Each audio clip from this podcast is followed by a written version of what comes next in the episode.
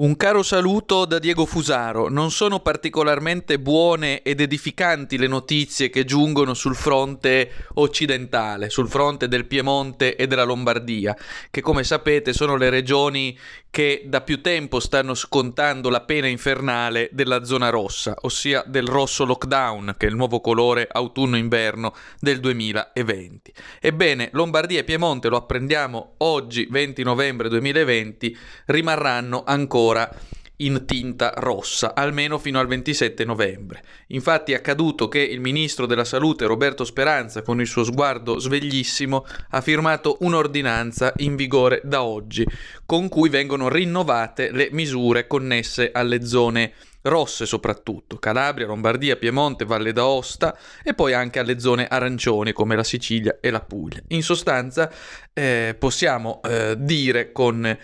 eh, sicurezza che purtroppo Piemonte e Lombardia rimarranno ancora rosse e questo sarà ovviamente tragico per chi abita in quelle regioni e soprattutto anche per chi in quelle ragio- regioni lavora e si vedrà ancora privato del diritto di lavorare e quindi di portare a casa di che mangiare grazie a questo pavido e squallido governo di servitori del capitale finanziario che ha già deciso di fare il grande reset per distruggere i ceti medi con un genocidio organizzato.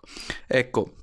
quindi apprendiamo ora che le misure restrittive sono l'unico strumento per abbassare i contagi, ha detto Speranza, e dato che l'obiettivo ultimo è abbassare i contagi, in vista di questo obiettivo tutto è consentito, anche mandare la gente a morire di fame, come già sta avvenendo da parte di questo governo che è talmente amico eh, della povera gente che crea di continuo nuova povera gente, privando tutto, eh, di tutto eh, e soprattutto del diritto di vivere.